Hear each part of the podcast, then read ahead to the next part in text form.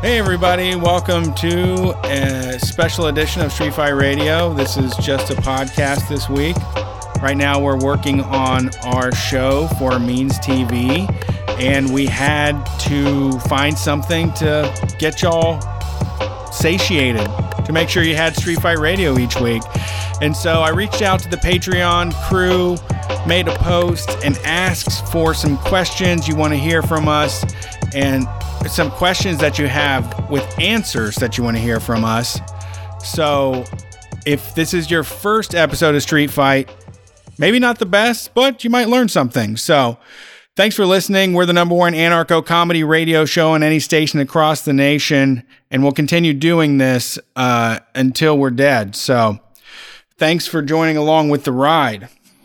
33 questions. We got 33. 33. We're going to answer every single one of these 33 questions. And, uh, you know, this will run over two weeks and uh, it's fun. I you know I like doing Q and A's every now and then, but uh, my Katie just sent us a text that said I have cues for your Q and A. Okay. Well, you can ask me those cues. Get on Patreon. Yeah, get on fucking Patreon. No, you can ask me those cues anytime you want. The listeners get this Q and A. This isn't for wives, wife.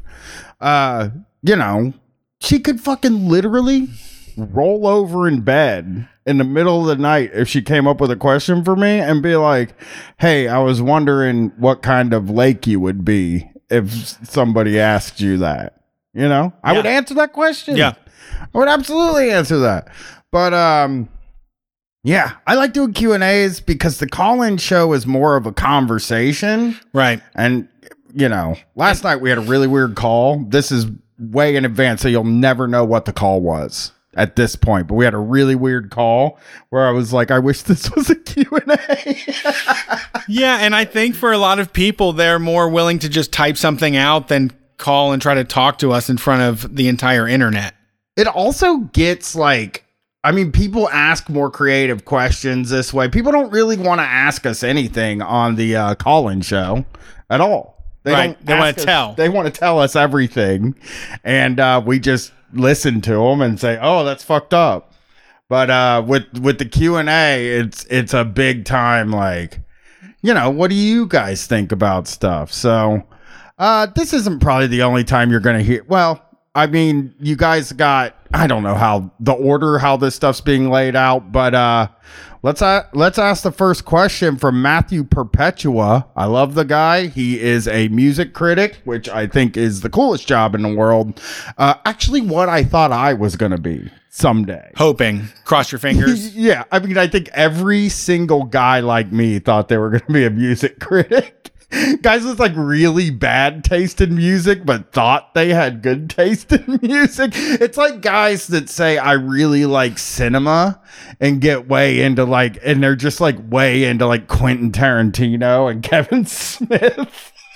Right. Like those guys that's how i was. I have very middle brow taste i don't go way out of anything you know? I i guess i like some radiohead but i mean the exact Radiohead you would expect that I like, and you would well, it would be easy for you to guess which ones I hate.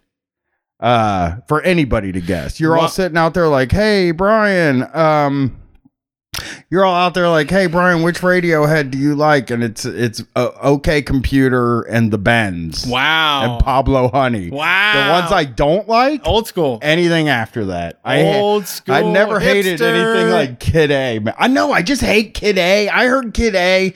I probably haven't listened to Kid A since it came out, but I remember the first time I heard it, and I was like what the who the fuck is this? I got mad at it. I was actually physically angry that somebody would make that music.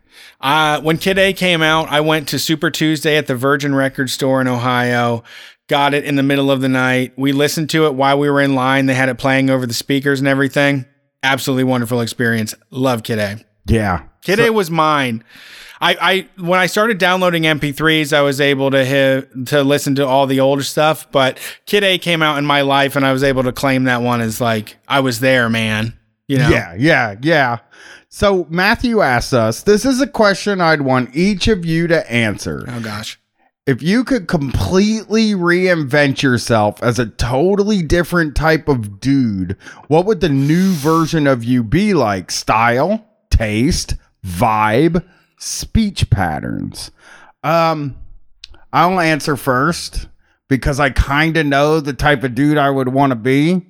Uh, I, like, not a fitness guy, but like a strong guy. Swole.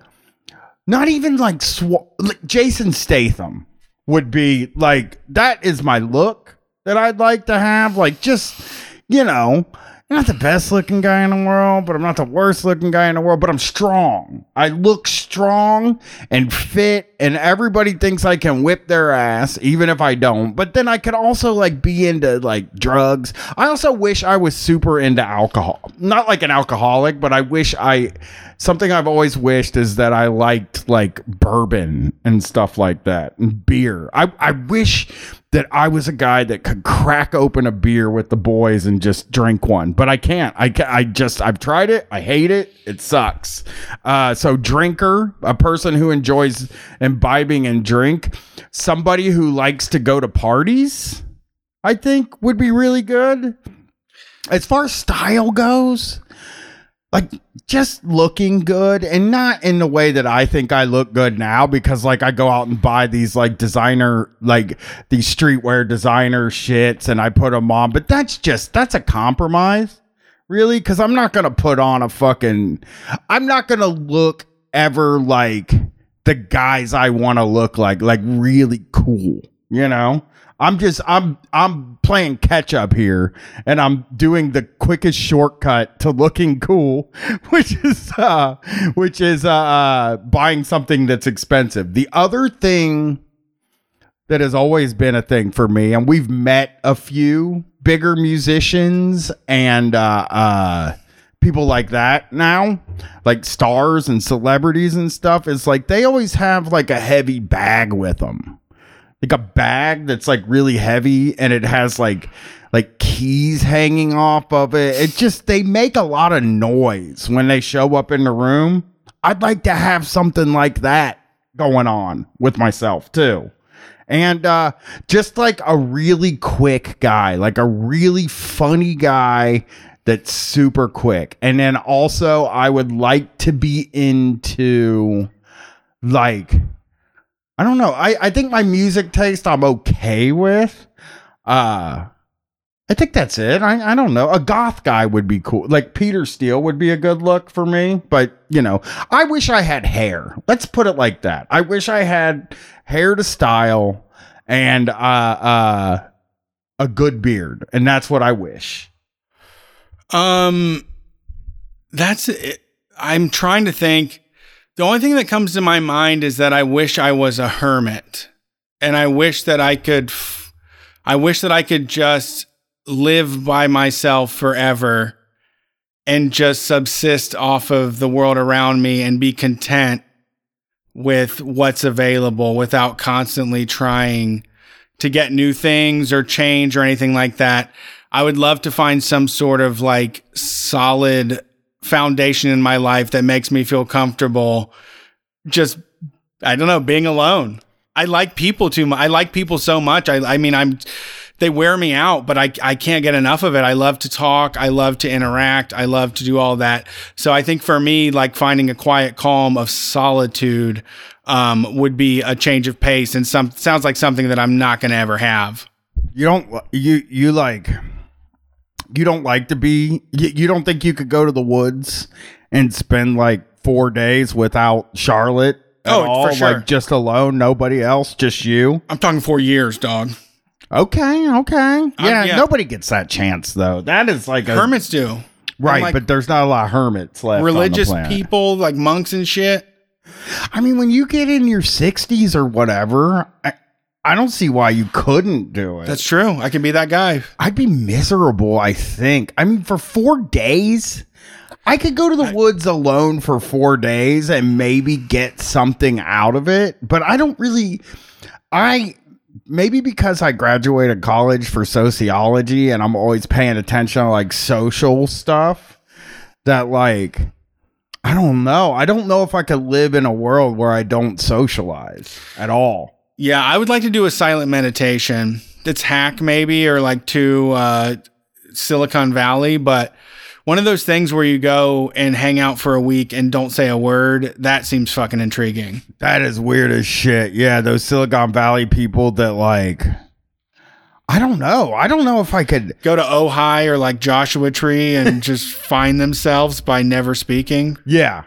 I mean, I guess you probably have to learn a lot about yourself if you don't talk Yeah. for like a week. Like I can't I mean, you know those motherfuckers cheat and they like write stuff down or like text. You know they I do. I I don't have like faith in humans Sure. in in the way that maybe you do, but like those things where you show up at a place and you give up your phone and everybody is kind of made to be in the moment and there's there's no connection to the outside world. I I like think that's interesting. I mean, we went to a cabin. Our families went to a cabin a couple years ago that didn't have internet at all. And we had to like watch just it had cable TV, I know. But we had all we could do really was watch cable TV and like do the outdoor stuff and that was like really fun. It was it's such a it's such a fucking thing where like I can't picture the world without a cell phone now. I can't picture not being a I like I I think of my childhood and I don't even th- I don't even think of it in a way where there wasn't cell phones then. Like Yeah. I can't remember the feeling of like I don't know how I'm going to get home from this place and I can't call anybody. Like I don't I don't remember how that felt anymore. That's all gone. Well, I was talking to Katie earlier about it with skateboarding and everything. How you can go on social media and you can see skateboarding and you, you can say, Oh, I want to do that. And the only reason it entered your mind is because you're scrolling on your phone. But like when I was a kid, it was like, uh, it's the summer and all you have is a skateboard eh, or rollerblades. And uh, you've got nine hours today to fill. So that's what you're going to do. Like it, it wasn't a, it wasn't really a matter of like that was the thing I wanted to do. It's just that took up all of my time. Like you had to find you had to find things that uh, were were going to fill the day that were also fun and enjoyable and and all of that um, without the help of any sort of outside influence. Yeah. Yeah. Yeah, I like that idea. I like the hermit idea. I would like to lock myself away for like a week. No microphones. Yeah. At the very least, no microphones. But like maybe no phone. I feel so fucking weird without You a got the whole, phone. you got the whole rest of your life with the phone. I know. week ain't gonna shake shit up. just feels weird. Okay, Megan asks, and uh, we're gonna do this quickly. Uh, how did you guys meet, and how did you decide to do Street Fight together? Uh, we met uh, through a, a mutual friend. Brett was podcasting, and I was me and my friend were doing my two friends were doing like a really shitty podcast that we didn't know how to do anything like we didn't know how to upload stuff we didn't under I didn't understand the internet at all like I couldn't figure out how to use it and Brett was uploading podcasts and then we kind of got together and we did a show with them for a while and then me and Brett were left to our own devices and it worked better with just us. so we uh, uh started this show. I, I I I think like it was one of those things where like two guys maybe radicalized kind of at the same time in a real way and uh it just it made something new, I guess. Yeah, I mean that's my take on it too. I mean we uh, basically I went over to do a podcast with you and then I went back every single Friday and y'all were doing a podcast because it was a reason to get together every Friday. Like we would go podcast and then we would go do a bunch of fucking felonies and stuff afterwards. Um but then it, there was a point where um uh, you know we've mentioned before but I was at a transitional period in my life with a breakup and with a job change. And Brian was also at a, a stay at home dad and was in a transitional period. And I think we both felt like there was something to do there. And we, you know, we basically said to the other guys, um, we're going to take this big time. We're going to put our faces out there. We're going to say this is the show that we do. We want to market and advertise and we want to make this our job. And, they didn't want to and now they make twice as much money that we do. You know they made the right decision. They did. but uh, we did eventually make this thing work out. Um, i still don't understand it. I remember being on a patio 10 years ago broke as hell with no promises in the world and saying like this could be a huge thing and we can make this into something that's our day job and, and we could just do this. And um, I, I that it happened is a fucking complete surprise to me. Yeah.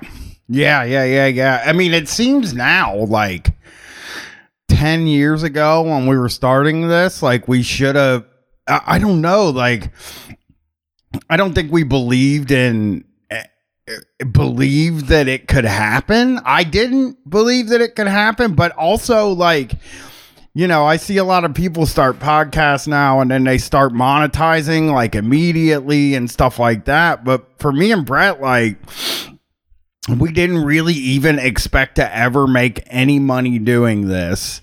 And uh we just kind of i think that's how our thing developed yeah. better than you know maybe some other shows that that like just got together then launched a patreon and did the show. It's because we did this for five years with no thought of ever monetizing really or making any money and we did it every single week.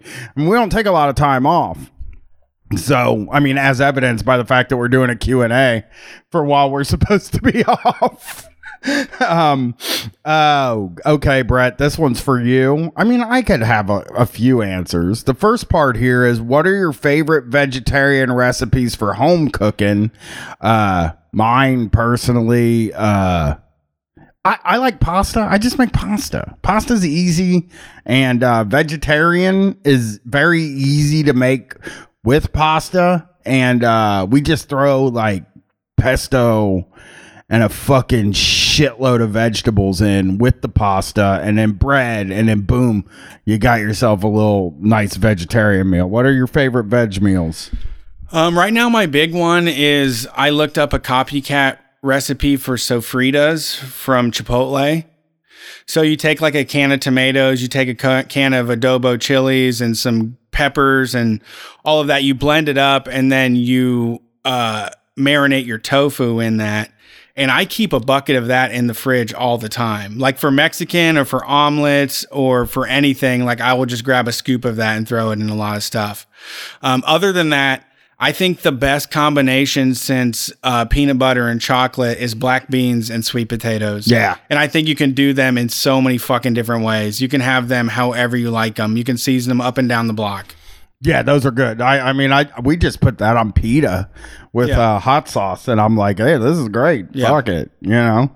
Uh, so, any advice on transitioning to plant based and or vegan diet would be great too. I I failed at that, so Yeah, my best advice really is just that um, most of your meat based recipes you spent your whole life learning. You know, your mom taught you from when you were a kid how to do the the beef spaghetti um, or whatever it is, uh, and you have to try things out, and it's not always going to be good. You know, zucchini is not is not 100% a hit. So you have to find the way that you make stuff. Um, I feel for me, I'm not big on the healthy lifestyle. I think that like if you're eating a vegetable and it has like oil or parmesan cheese on it, I don't think that's a problem. There's so many people that do like a but but but but that that's just as un, it's not just as unhealthy. It's not a french fry, you know. So covering a fucking half a piece of zucchini in oil and parmesan cheese is not a fucking french fry, you know. And and like Brussels sprouts with breadcrumbs on them or asparagus with breadcrumbs on them. Whatever it gets, whatever it takes to get you to eat that stuff, that's what you need in your body. that's how I think too. It's like whatever it takes, uh, whatever I I can do to because I don't. I mean, it's hard to like vegetables to me. I'm I mean, I know a lot of people really love them, but me personally, I mean, I grew up eating canned vegetables and frozen vegetables, and I've tried to rectify that in my adult life, but it is just not like a thing. I I need You- to really train myself because Yeah. I have started to train myself now. Where like at night I was eating like nine caramellos there for a while. Now I'm just like I'll eat a bowl of cereal and I'm fine. Yeah. And somehow I've trained myself to be like fine with that bowl of cereal and I'm okay. But uh and and I like the taste of it. Like the taste of it, honey bunches of oats with almonds. That's my go-to. And um but like I just I like asparagus. I like Brussels sprouts. I like all those things. I just don't ever think to have them. Yeah, I th- I guess for me with like solo life now, I can make everything how I want to. So I can put Dijon mustard on the stuff that I like. I can do horseradish. I can do sauerkraut. So I feel that like I think that like when it comes to vegetables, you ha- just have to be selfish. Like you have to make the best possible version of it and try out a whole bunch of stuff. Uh, whether it's like a chili lime seasoning or, or whatever it may be, um, that is the way to do it Yeah. and and like I said, you have to choke down some bad fucking dinners to figure out what you don't like. Do you like your Brussels Brussels sprouts crispy or do you like them mushy? You know, it's all based on it- it's all different. There's no one good way to make it. You have to find the one that works for you. Yeah. Yeah. Absolutely. Um, Brett, I don't I don't think either one of us have had this, but I'm gonna go ahead and uh, ask the question anyway. Have you had Youngstown style pizza? Uh, a Street Fighter friend sent me to a place and I had it for the first time last week and it was pretty good. Round Sicilian, sweet sauce, not greasy. Well, here's the issue. I like Sicilian. I like round. Don't like sweet sauce. I'm not a sweet sauce guy. I like non-sweet sauce, spicy, because that's maybe that's the difference between Columbus and Youngstown is that like we go for a more savory, spicy type of sauce here that than than maybe some other places. Maybe that's the difference. I've never had it. Donato's is super sweet. Yeah, I mean, but it's I I don't know. I feel like it's like yeah, some of them are. I guess Granddad's is super sweet too, but uh, my favorite stuff are less sweet. Granddad's is a Donato's ripoff. Yeah, I know. I know. Granddad's got in there, and it caused a lot of problems. So Yeah, I have not had that style of pizza yet. Sorry. yeah, me neither. Me neither. Okay, okay, okay. Can you each tell the story for how y'all got radicalized? Uh yeah, I can I mean, for me, uh it was weird in 2003. Uh I was working for a cable company and I was driving a van all day and I would listen to the radio. And uh, basically, what I would listen to was Rush Limbaugh and Glenn Beck and shit like that. And and this is like in the build up to the war in Iraq. So like they had me pretty scared and made me feel like I needed to be paying attention to what was going on in politics. And then over a short amount, I was like a conservative for probably six months or something like that. Not for very long. And then Katie got pregnant in 2004. And um, I was like, we gotta fucking save the world, man. It's time. I'm having a kid. I'm putting a kid out there. It's not just me anymore, man. And um, she had the kid. Uh, I got Libby and stuff. And then uh it was just a series of escalating things right like so like i voted for obama in 2008 and i was like okay well that's all we had to do and then nothing got better and then in 2011 occupy wall street started and that's basically what did it. That's what that's what made me an anarchist or or a communist or whatever whatever people consider me. That uh 2011 occupy wall street did it. I didn't vote for obama the second time and uh didn't vote for hillary clinton because i just didn't i, I mean i just that that's when i jumped off of of regular shit and that's what radicalized me it was just a series of escalating national events and personal events in my life that I feel that the left is the better side when we're arguing about how we're going to do this thing. Yeah, for me, um, I think I mean the beginning of it honestly does go down actually back to Palestine uh, because when I worked at the Abercrombie warehouse in the early 2000s, um, I had read the book Hegemony or Survival by Noam Chomsky, and he had explained the war, like the back and forth, like what the statistics meant, and the fact that like Palestinian people were like cra- were taking scraps of bombs to send them back over, while uh, you know Israel was sending over brand new killer weapons. Um, and I also worked with somebody that lived in Jordan. She she moved over here, I think, for school. And uh, Hanan was her name, and she was very informative. And there was another lady too. I remember them telling me all about the struggle and the strife over there. I thought it was fucked up. I knew it was fucked up. Um, and I, I think I wasn't, I was not radical until Occupy Wall Street. That is definitely the time for me um, where you know, I remember like when Eminem made that video that was supposed to take down George Bush. I remember all of these like moments where I wanted to like upend everything and I realized it wasn't happening. And Obama was a big wake up call for that too. Um, but Occupy Wall Street, going out there, uh, you know, Erica moved away to Texas at that time. So I had six months to myself. And so I would go to work and then I would leave work and just go hang out at the Occupy Wall Street encampment. I would I wouldn't stay the night, but I would stay there till four or five in the morning and talking to people. And a, lot of homeless people hung out there. Like I, I mean, that helped radicalize me as well. Was talking to street people to explain to me how they were telling me how they got there, and they were telling me the strife that they're going through right now. And um, that like solidified everything for me. And that was what started Street Fight. And, um, you know, even going back to the previous question with our previous podcast, is that Brian and I were just like, fuck this system. And the other people were like, well, I mean, it's in place and there's rules and you have to do all this stuff. And we were like, we don't give a, people are suffering. I don't care if it's by the book. People are fucking suffering and it's my people. It's, it's my class. I, I realized what class I was involved in at that point or, where I came from. I knew it the whole time because I'd always been trying to be the fucking poor kid that achieved. But I think that allowed me to have a breath of fresh air and understand that everybody else was being had the screws put to them by capitalism in America. Yeah, yeah, yeah, yeah. You know, that's a, also like a really good point is like knowing your class is class consciousness is this like really weird thing where like uh, I thought I thought I like grew up rich for some reason because my parents said. I mean, I guess nobody's parents wants to tell their kid that they're poor.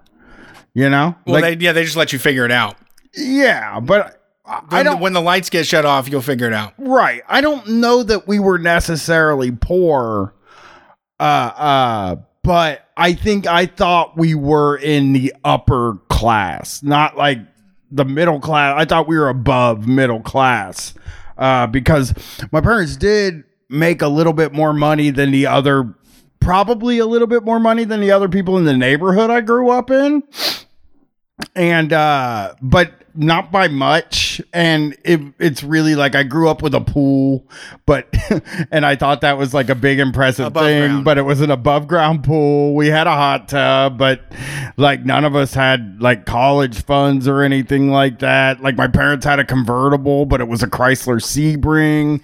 We had, so like, all of that stuff was very impressive where I grew up. Other kids didn't have an above ground pool, other kids didn't have these things. So, like, I thought I was like up there in the like, in, in like the top 1%. I think I thought I was like in the top 1%. So, like, it took me a really long time to figure out actually where I was. And like, even at the time when I was at my poorest and when I was struggling, I also thought I was upper class. Like, I just didn't ever allow myself to believe that I wasn't and and I don't mean this because I, I this I don't mean this the way it sounds, but like I never wanted to allow myself to believe that I wasn't this like privileged guy, like this over privileged guy, like Donald Trump Jr. or something like that. Like I never allowed myself to believe that until it was like, you know, fucking I've been hustling for for 15 years or 17 years now you know? You're like 35 years old. You uh uh you moved i got kicked out when i was 18 uh so you know 17 years later where i'm like i have never been comfortable in my life.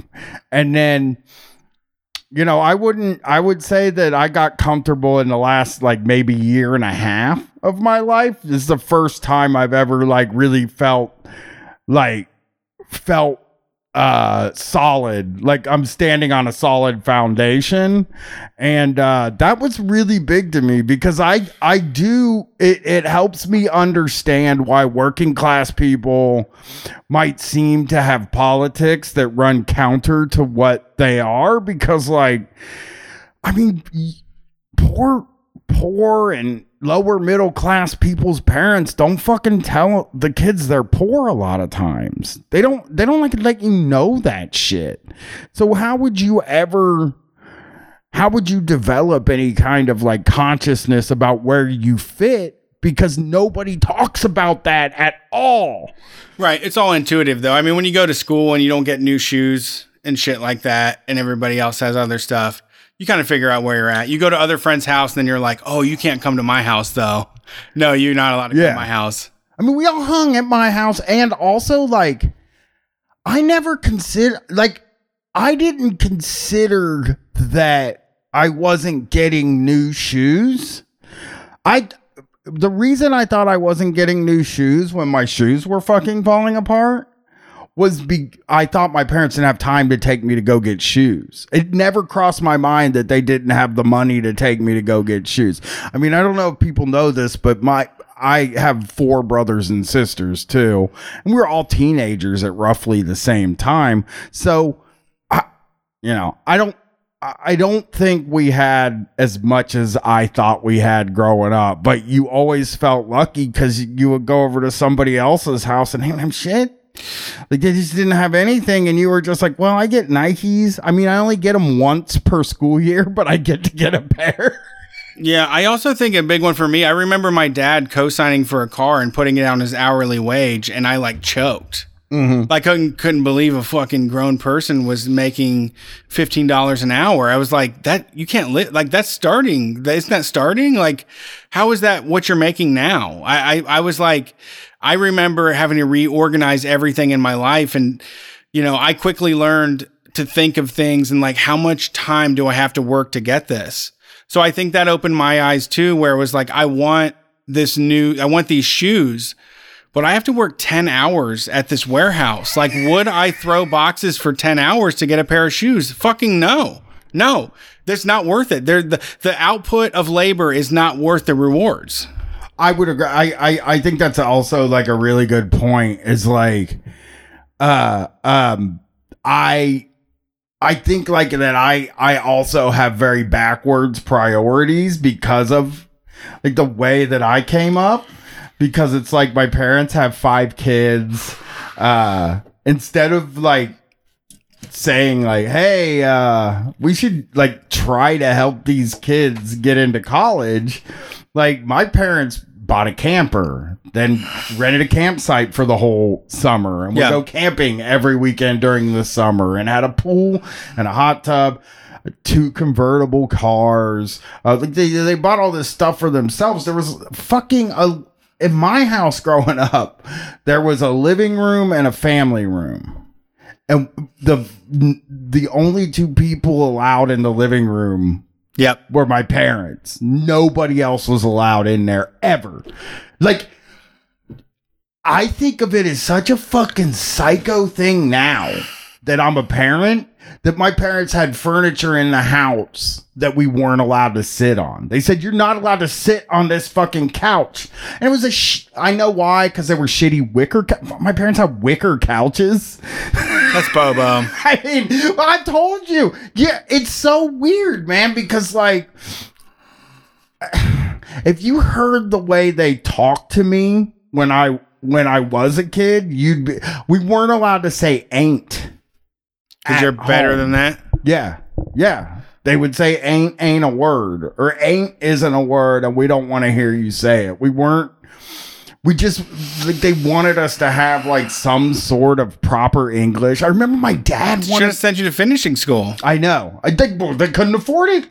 But I remember my dad made me. Sp- my dad wanted us to spell the word gray, G R E Y, instead of G R A Y, because G R E Y is like a more Canadian, therefore higher class way of spelling the color gray. Like that was a thing in my fucking So house, important. dude. So unimportant. I know, I know, I know, I know, I know. They would go on cruises. I mean, they go on cruises all the time still. Like they, they just go on like four a year. yeah. It, it's just Yeah, mine was not that, but right, but they didn't use any of it for us, and they didn't like impart any knowledge or wisdom on Right. us at at any point. My you know, they didn't sit me down and say like, "This is what your life's gonna be like when you move out of the house." They said, "Get the fuck out of here," and Right. you know, Yeah. you need to get, you need to go if you're not gonna get a job. Is basically what they said. So, uh, um, I, I don't know. I mean, like you got kicked out too. I think maybe that's something that me and you have together in a way that we both got kicked out of our our parents' house too. Like you didn't get kicked out; you ran away in the middle of the night, right? yes, I ran away in the middle of the night, but I also got kicked out. I mean, I've been kicked out of their house too for talking about 9 11 in a way that wasn't patriotic. Yeah. Jesus Christ, that's crazier than me. I, I I don't know if I've ever told the story how I got kicked out of my parents' house growing up, but basically what it was was uh, I didn't get my driver's license until I was 22 because when I was in high school, my parents said it, you can't, you have to have above D's. Always found that unfair, by the way, because D's are passing. Okay. Okay. Yeah, that makes sense. And I could pull D's. I could always pull D's. I just wasn't gonna get a damn C. I, I just I didn't know how to get a C. I never considered getting a C. You know, so I had to get at least all a, all C's, and then they would sign me up for driver's ed, and I didn't. I never pulled that off Yeah. the whole time from 16 to 18. Um, so I never got my license. And when I was 18 or 19, we had to move somewhere that wasn't even on the bus line. This place wasn't on the bus line. Uh, it was like a, a townhome and it was in a suburb, but there was just like nothing there Yeah. nothing around it. And they said you need to have a job in two weeks. By the by the end of two weeks, you need to have a job or you need to get the fuck out of this house. But like I didn't have a license or a car. So I don't like I could never in my life figure out how I was to get that job. But I was in the same boat with my brother Jason, who produces this show now. He was in the same place as me, right? Like they said it to both of us at the same time. I mean, I just think they were sick of the two of us because we're 19 years old. Neither one of us have jobs. We're fucking total scumbags. We're smoking. We're doing drugs. It's just all this stuff. I know they wanted us out of the house, especially considering I had a younger brother and younger sister that was still living at the house. You know, it probably was like, so anyway, two weeks comes by and they go, uh, uh, my stepmom comes down to the basement and she, me and Jason are sitting there on bunk beds, which is also kind of humiliating at 19. Yeah. 19 and like 23. We were, on, we were on bunk beds and we're just sitting down there and she's like, did you get a job? And Jason begs he just is like, come on, mom. You know what I mean? Like he does, he puts it full on in a way that like is both it's sad, but it's super manipulative too. You Yeah. know, it's it's a manipulation, but it comes off like begging. Yeah. Looks at me. She says, Brian, did you get a job? And I said, no. And she was like, well, and I was like, bye. And I just walked out of the house and didn't go back for two years. I like, I don't, they say they didn't kick me out. That's what a, that's a wild thing. They say they didn't kick me out. But what that means is I was expected to beg Yeah. to stay there. And I'm just, that's not me as a person, you know? Yeah.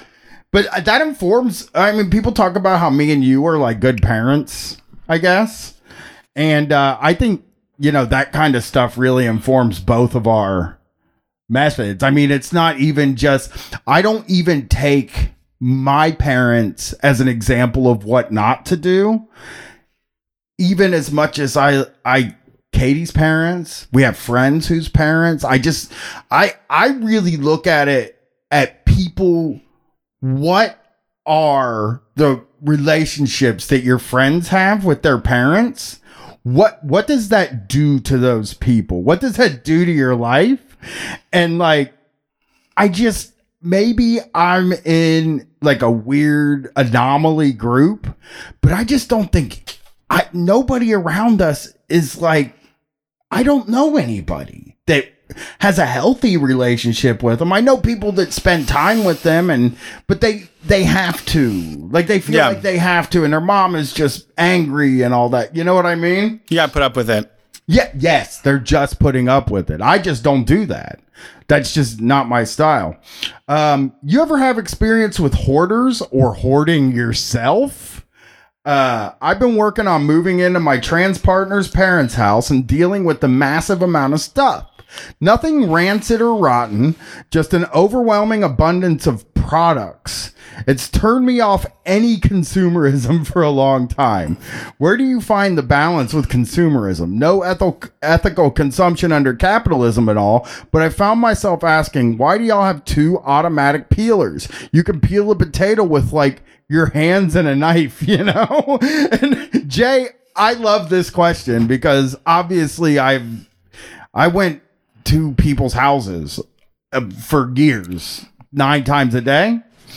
And uh, yeah, I've had experience with hoarders, but I'd be interested in like more Brett because have do you have you ever met somebody or do you know somebody? Do you know somebody that buys shit in a way that you're like concerned about? Because that's always interesting to me. I really don't have a name.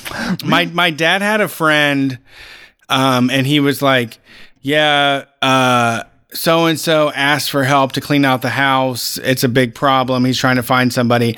And then like a month later, it got condemned because he had waited so fucking long. Like he waited until the last minute when everything was falling apart and dilapidated.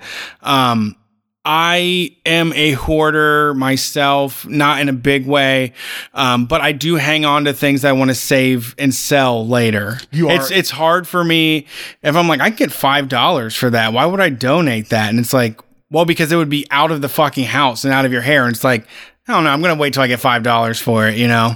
it is funny the way that like because you have this really like hustler mindset that- i mean like did that start when you were really young did you were you the dude that sold candy at school? Like gum or, whatever? Like when did you start like i mean you you know there is a thing there is something about you that i've always that is something i've always admired about you is that like you you you stay on top of shit and you know for a fact that you always can flip stuff and make money where i don't have any i don't have any confidence in my ability to find stuff or what would be worth anything. So, I mean, when did you start that? As a kid. I mean, I started literally like m- as soon as my dad showed me how to use the lawnmower, I was like, "Hey, Dad, can I take the lawnmower on Saturday and go knock on people's doors and see if they'll let me mow their lawn?" I mean, there was no money, and I was also super into baseball cards as an early age because we, my dad, would we would go to baseball card shows. We'd also go to the flea market, and there was a baseball card guy there too. So I would always be like what I would do is I would go to CVS and I would steal baseball cards and then go sell them to the baseball card store. You know, yeah, that makes um, sense. I would also I never sold candy, but I also like in elementary school I got a creepy crawlers machine for Christmas. And I would take like 50 cents or a dollar and I would sell people like bags of creepy crawlers. Or like I got the pencil topper kit and I would make pencil toppers and take lunch money. I got in trouble for it. I got in trouble for selling pogs as well at school. Um, I mean, even That's crazy. like, but just- even as like so like I've had a I have I've had a PayPal account. I was just looking at the numbers for like 22 years now. Because like when I call and talk to them, they're always like, "Oh wow, sir, you've been a customer for quite some time now." But that was the easiest way for me to get a debit card because when you're 15, you can't get that. So they would they get, they sent me a, I got a PayPal account. They sent me a debit card in the mail. I had a car. I would skip school or after school we would go to the thrift store and I would just buy band t-shirts. And I, like people love bands and are adamant about them and I'd buy a band shirt for $2 and sell it for 10, but sometimes I'd buy a, a band shirt for $2 and sell it for 200, you know, for Yeah. some out, you know, you would find those classics and vintage back then. Um, you know, it's always been popular.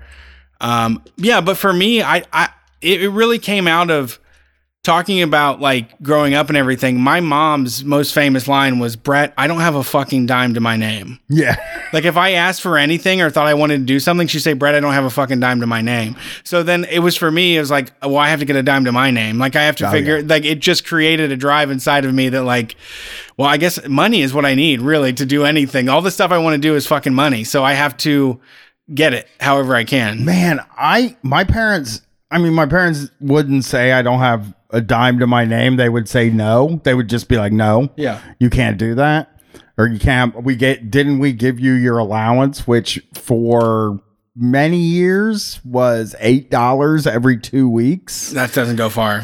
Well, no shit. Not even in 1995 did that go far. Yeah. It like didn't go far ever. When when I was 12, I was getting eight dollars every two weeks. I had already started smoking cigarettes, and like I wanted candy and stuff, and they just. You got your allowance. That's all the money you get from us. But I think now, in retrospect, they were just broke. You know, they they just didn't either that or they wanted to hold on to it for themselves. I mean, I I, I think it's so funny. It's such a it's such a fucking difference between the way th- I I mean you probably did this too, but between the way me and you are in in that respect that I knew I needed money, but I just stole it from Yeah. my parents. They had a big change. My parents had a big change thing. I mean, I would just take all the quarters out of it Yeah. and go and do whatever I was going to do. And I got a job as soon as I turned 16. And I really, I tried when I was 15, but nobody would hire me. And I think it's just because I looked like shit. Yeah. Yeah, no, I, I started, I did the papers at 14 because that was the only place that would hire me. And at 15, I got a job at Fazoli's. And at 16, somebody got me a restaurant job at All Star Cafe. And from there, I've just had a working life ever since that. Yeah, that, I mean, I, I started at 16 at McDonald's and uh, ended up getting fired. But it was because I got in trouble with my parents and they made me go camping with them for a week. So the punishment when I was growing up is you have to go camping with us. You like you have to spend the weekend with us. Right. You're in real big trouble now, mister. Yeah, you have to listen to us fucking bitch and moan and scream at each other for for whatever. But like I you know, I got the McDonald's job, then I I really thought Chuck E. Cheese was gonna be a step in a good direction, but I really was trying to get on at the movie theater. Cause you know I, I love movies. I like to go see movies. So I was like, they give, they give you free movies, and for some reason in my mind, I thought if I get a job at the movie theater, I'll be the projectionist and they'll just pay me to sit and watch the whole movie. I, I was just convinced of this. And I just, I, I think I've written about this in, in one of the old zines or something, but like when I got that job at McDonald's, it really I had I had romanticized what it was going to be to get a job when I was uh, uh, before when I was 15 or whatever. And I had always had this thing in my mind. I've told I've told my fantasy a few times on here where I would come home from work at the jewelry store. I thought I was going to work at a jewelry store selling jewelry. I didn't have any jewelry and I've never I don't have jewelry now. I don't own any but I thought I was going to work at this place called International Diamond and Gold because I thought that was like, you got to put on a fucking shirt and a tie to work there. And I just was kind of like, I'll get in there, I'll sell diamonds, it'll be a whole big deal. I'll close up the place, I'll lock the doors and I'll leave and I'll go home to my house and throw my keys on my counter and sit down and watch. I mean, porno is what I would think I would watch all the time. Lost. Well, no, I was way too lost. Was way before, so Okay. I had had this feeling in my head that I was going to go home and watch Quentin Tarantino movies or something like that. And then I- Porno. what Porno, basically. porno? Yeah, but I had decided like, okay, I'm go- I got this job at McDonald's because I fucking was talking. I was making fun of the recruiters that come to school. You know, they would sometimes recruiters would come to school and set up like a thing like like McDonald's, Wendy's, whatever, that were trying to hire teenagers. They would set up a table and you could go talk to them and fill out uh, uh, application, but I was like, I'm just gonna fuck with these guys, you know. I'm gonna go make fun of these adult people and like be like, oh, you work at McDonald's? What are you making Big Macs? You know what I mean? like I was just, Yeah.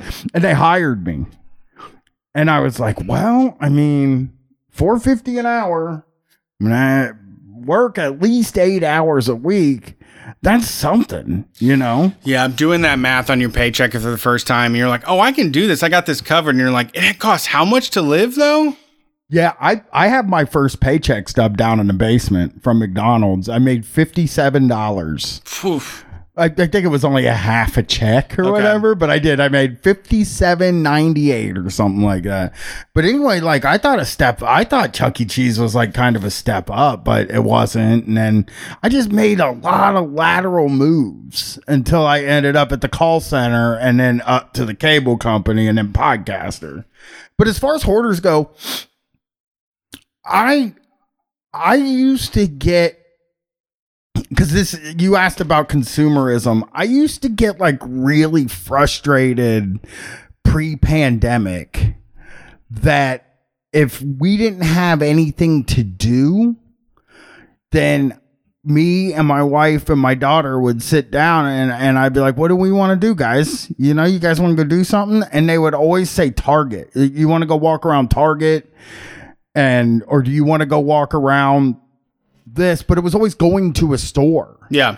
And I would just like flip out about that. I fucking hated that. I thought it was like I, I just I felt sad about it. And we would always do it and we'd come home with new shit that who fucking knows where any of that shit is. Uh but I run a lean ship. Uh basically anything in this house that was ever worth anything I've sold. And uh Everything else has to be here. Yeah, everything else just has to be here. I would sell this yoga ball I'm sitting on if if I thought somebody would buy it. I'm uh I'm considering uh hanging up all my paintings and pictures and prints and putting all my furniture, but having it all listed on Facebook Marketplace for more money. It's like living in a gallery. yes, exactly. I love it. But you're that's what's so fucking funny about you is like you you you could I guess you could call yourself I don't I don't think you're a hoarder. I think you're a collector. Yeah. But I also don't think that you get married to, literally anymore. But you, I don't think you get married to any of the stuff that you own. No, it's neat and it's fun and it's new and exciting. And then I'm like, uh, someone want to buy it for more money? yeah, yeah, yeah. I, I think that's fucking cool. I actually really like that. I, I don't sell. I, I I there's things I wouldn't sell for sentimental value that I like, but other than that, you know, PlayStation, easy come, easy go. Yeah.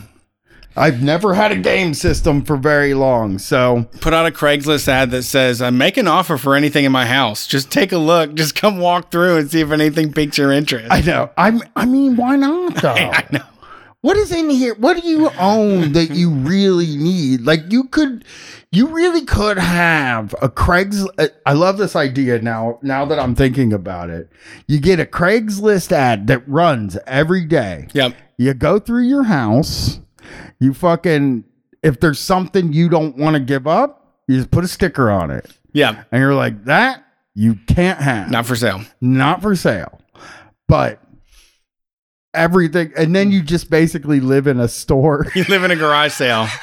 I mean, but that sounds fun. You're always making money. Yeah. Ugh. Cash changing hands.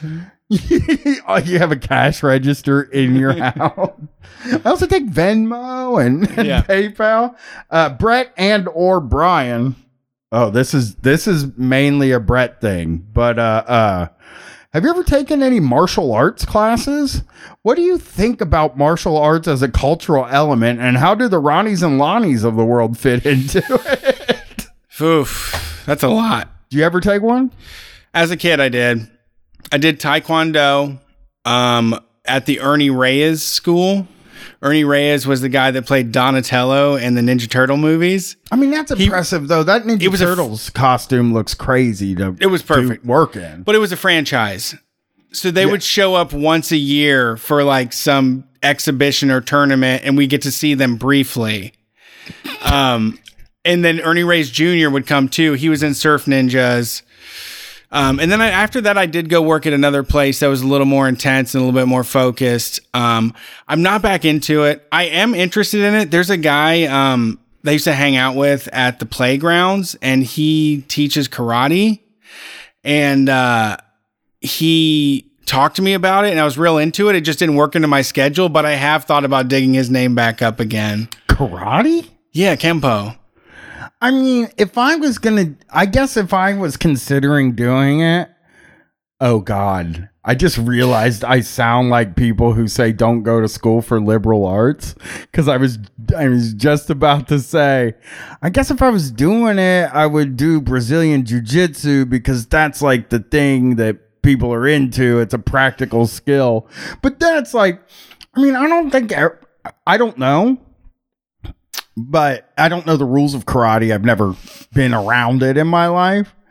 I'm pretty sure it's not like just for learning how to fight. No, no.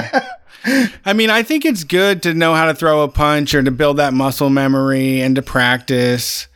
Um, obviously, in American society, it's been bastardized by some weird fucking Orientalism, Orientalism that people have in regards to it. Um, Well, also- the guy, the karate guy, though, he is from the Congo, and he's like six one or six two, and he- he literally he's looking down on me. I was like, "How do you get into karate?" And he was like, "Well, I'm kind. I was kind of the small guy in my neighborhood, and everybody picked on me." And I was like, "Oh, you couldn't have, you could have fooled me." I mean, I think uh, as far as how like uh, it's karate places, uh, it's a.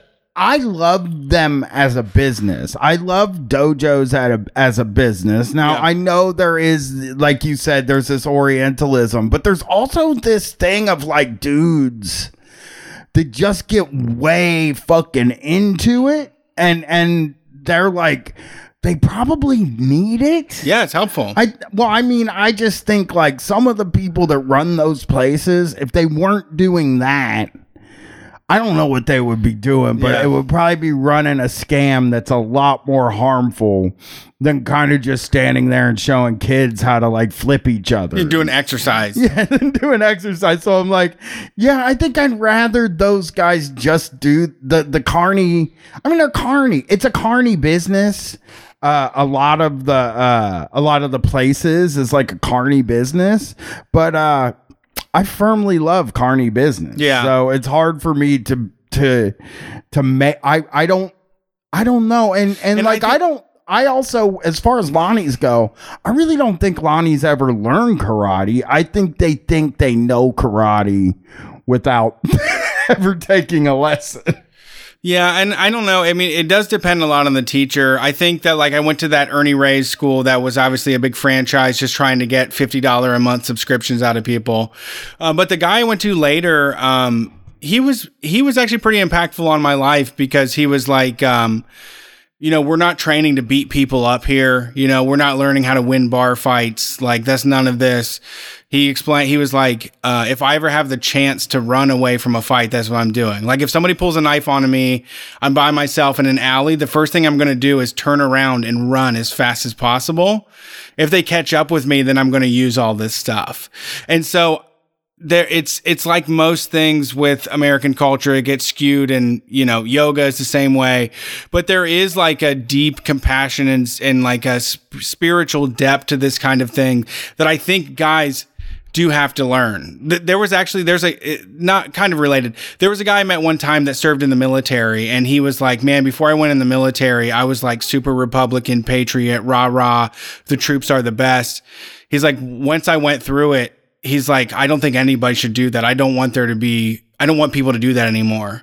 I signed up for it because I was willing to, but they use it too much and it's not something to be glorified. And like he had a change of mind. I think that like with a lot of this warrior stuff, like you said, Lonnie's from the outside think it's pretty badass.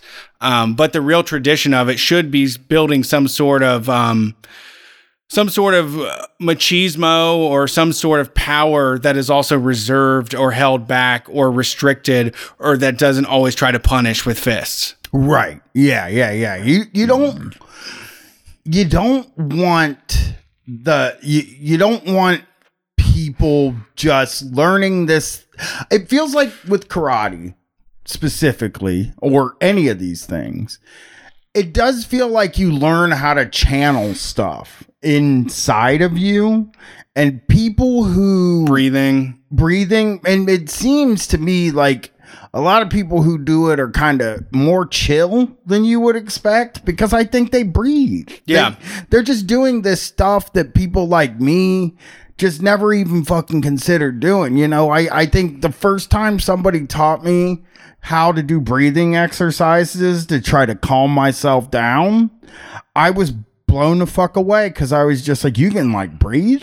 Yeah. Like you just change your breathing or i don't know like there is something about giving yourself tasks that i wish i would do but giving yourself a task that you have to complete Yeah. where I know I've heard weird things about the belt system and karate or whatever, but like being like, oh, I want to break, I want to break a board.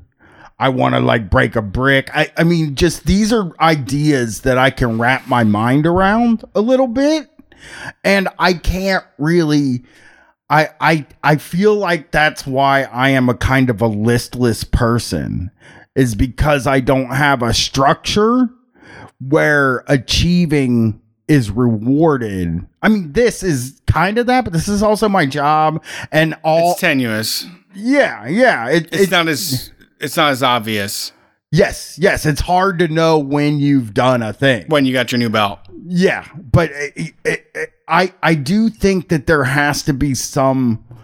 I I I do think I want to do something that rewards achievement because I think I was at my best in my life when I I I mean, I'm not bad now, but I was at my best as a person when I was in college, when I was when I was doing college because I had this fucking mission that at the end of every semester I got a number that told me how good I did at this thing. And then at the end I got a degree. And there was something about that that that like I was able to wrap my mind around. And since I've since I got out, you know, I'm really happy with what we've achieved doing this show. And I'm really happy with a lot of the stuff, but I can't objectively say that whatever we do is good or that something's a big achievement because when you're in this business when you're doing something kind of in the entertainment field and show business field like you can sell 350 tickets at the same time and 350 could be a fucking number that you never thought you were going to see when you first started out and you were performing for 15 or 40 and you sell tickets you look out the whole place is packed and you're like I'd like to sell 500 now. And there's just never a point where you just sit down and say, God damn, you know, we, we sold a lot of tickets. So, you know, an objective way of measuring something. But I'm also an incredibly lazy dude that I don't know if I could do karate or anything like that. It just, I don't know. I don't meditate and I know that I should meditate and my my therapist tells me I should meditate and I just don't do it. Like I I don't know. I can't make my do it myself do it. Yeah. Um I think I probably will try to get into something like that. I think um you know, it's even similar to like mosh pits in a way how I mean, just masculinity is so fucking bottled up, but like getting on the ground with somebody and tussling and being aggressive and kind of having someone throw you off your feet. Like it's exciting and it feels emotional in a way. And it's a, you know, it, it's a way to get all of that out. Um, but yeah. at the same time, I did dude I had this one friend that did, uh, what's the one from fucking Tibet? Um, Muay Thai and uh, we were rolling at this fucking place and this guy talks shit and this guy's like six foot one and he does this like spin kick and just kicks the dude right on the side of the fucking neck and he just like slammed into the ground just like bounced off the fucking ground and then we had to leave because it was a situation. But this guy was trying to start problems and this other dude just fucking spin kicked him out of nowhere and it was like, okay, well, uh, we got to go. I used to hang out with a guy um he was much older. He was like four years older than all of us. We were like 14 and he was 18. He was dating my friend's sister and uh, he was a kickboxer. But he was like like me. He's like a redneck yeah. guy that kickboxed and stuff like that. And I saw him. I saw him kick somebody in the face and like knock him out one time, just with like a roundhouse motherfucking kick yeah. in the face. And I was like, holy shit! But then there was this. there was this dude I went to. uh this dude I went in ninth grade, this guy showed up and he wanted to fight my buddy. Uh because of a girl thing. It was like, yeah, he just, so his name was Angel and uh, Sean, right, was my friend. And Sean was a lanky guy that was kind of thin like me. Uh, but I don't know why he he could fight like really well. So this takes practice. This dude Angel was swole. Like actually, he was maybe the first person I was ever in the same room with that was swole. And uh, they were getting in a fight as we were getting on the school bus one day. And I will fucking never forget this. Like my friend Sean's kind of standing there doing the the redneck boxing stance, putting his dukes up. Yeah, but he's like, you know, d- d- having fun, takes his gold necklace off and hands it to somebody, and he's just like going, you know what I mean? He's like making the noise, but he's not throwing any real punches. This fucking angel guy throws a roundhouse kick at my friend Sean. It was like nothing happened. It really was so soft that like I think now thinking back on it, Angel probably never took a karate class and just was like, I'm gonna throw a roundhouse kick because I seen it in movies and stuff. But this goddamn guy threw a roundhouse kick, and I was like, oh my god, it's gonna like hurt my buddy, and it just bounced right off him, and Sean punched the guy in the face and knocked him out immediately. And it was just like this this thing of like, I never know I never know what kicking does. I never I I never was able to get a full understanding of if kicking is good or kicking is not good. Yeah, nail it. yeah, you you've got to hit him in the face. That's the whole thing. Or fuck up their thigh. Brian, this is from Carter. Can you tell us more about weird characters you encounter on your walks? I don't walk nearly as much as you, but even so, have gotten to know some of the intense oddballs in my neighborhood lately. Carter, I uh am an antisocial guy, kind of. Like I I put headphones in and I kind of look down at the ground. There are like two people who ask me for money. There's this woman who stops me and asks me for money, and I always give her whatever's in my wallet because I don't need cash. Like I, I usually have like three dollars or something like that. She either asks me for more, or on days where I don't have any money, I feel so bad. She walks up and like, "Hey, I haven't asked you in a while. Can I have some money?" And I'm like, "Why do you recognize me?" like, it makes me feel bad when I have to say no a few times in a row. So that lady is is okay, but like. I tend to really like guys that are like I, I think my favorite occurrence anytime I'm out, not even just when I'm walking, but just anytime I'm out, is a guy yelling into his phone at somebody. It is truly a joy to see that. It happens so much in New York. When we were in New York, I noticed that you could, and like, man, so it was Friday night.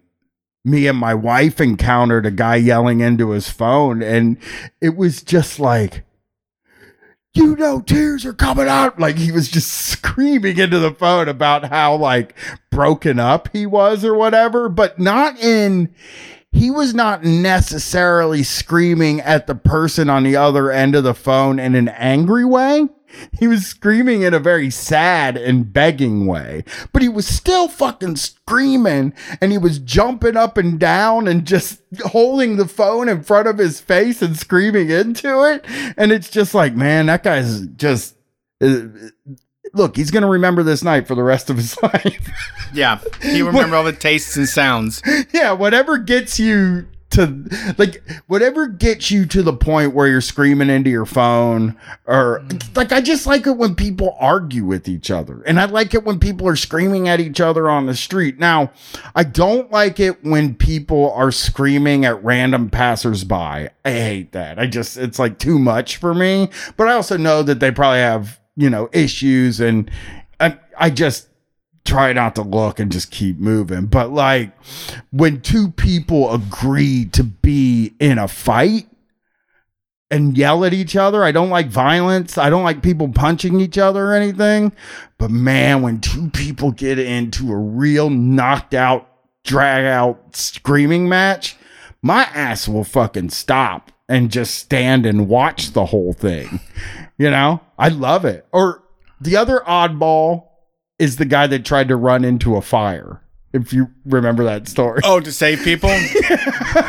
yeah, yeah, yeah, yeah. There was a a uh I was walking downtown and there was a truck on fire. Like really on fire too. Melting fire. It was a bad fire. And uh, this guy was like, I gotta save him. I gotta save him. And first of all, we were one we were I was walking by a bus stop. He told me like hey, or no. I was walking by a bus stop. He jumped on the bus. On the on on the on the bus drove had the bus drive him one stop over where the fire was got off the bus and then was like i, I gotta go save I, I gotta save their life. Is there somebody in there? And me and like a couple other guys had to like grab him and hold on to him so he wouldn't go try to save somebody that like wasn't didn't there was nobody in the goddamn thing. He just i mean i think part of me thinks he was he's a fascinating character to me in my life because he really wanted to be a hero that day. Yeah, he thought he had an opportunity. Yeah, he wanted to be an Instagram hero or like Facebook where it goes viral. This guy pulled these people out of a burning truck. Most people would just, you know, watch and wait for the ambulance to come. Do you ever seen that movie, uh, Kevin, who lives at home? Mm, Dan, who lives at home? Is it Dan? Maybe it's what is it about? Um, it, it's pretty much that. I mean, I kind of ruined the movie, so sorry. No, Jeff, who lives at home. Jeff, who lives at home. No, I have not seen that. Katie has. It's a really good movie. I, I honestly enjoyed the whole thing. Um, it's very mundane for the majority of it, and at the end, there's like this spectacular situation, and he just interjects himself in it, and Yeah. it's like. Until then, he was a nobody loser, and everybody around him, he was like the black sheep of the family. So it is that same character. It, actually, in the movie, he wasn't looking for recognition, but it is that same kind of uh, I can do this and just be a hero. This will this will change the the trajectory of my life. Yeah, yeah. yeah, once I pull this person out of the car, they're going to send me Christmas cards every year. We're going to have meetups. We'll probably have the news. It's going to be great. I'm going to be on the news. Yeah. Yeah. the the news is the thing. I think people think that once you're on the news, you're rich. Some people, because I know before, like before, like I understood what it takes to make money, kind of or whatever in that world and the internet. I thought that like when I was a kid, it's like if somebody's on TV, they're rich. That's just they don't let anybody on TV that's not rich. Okay. Damn it, jump off of that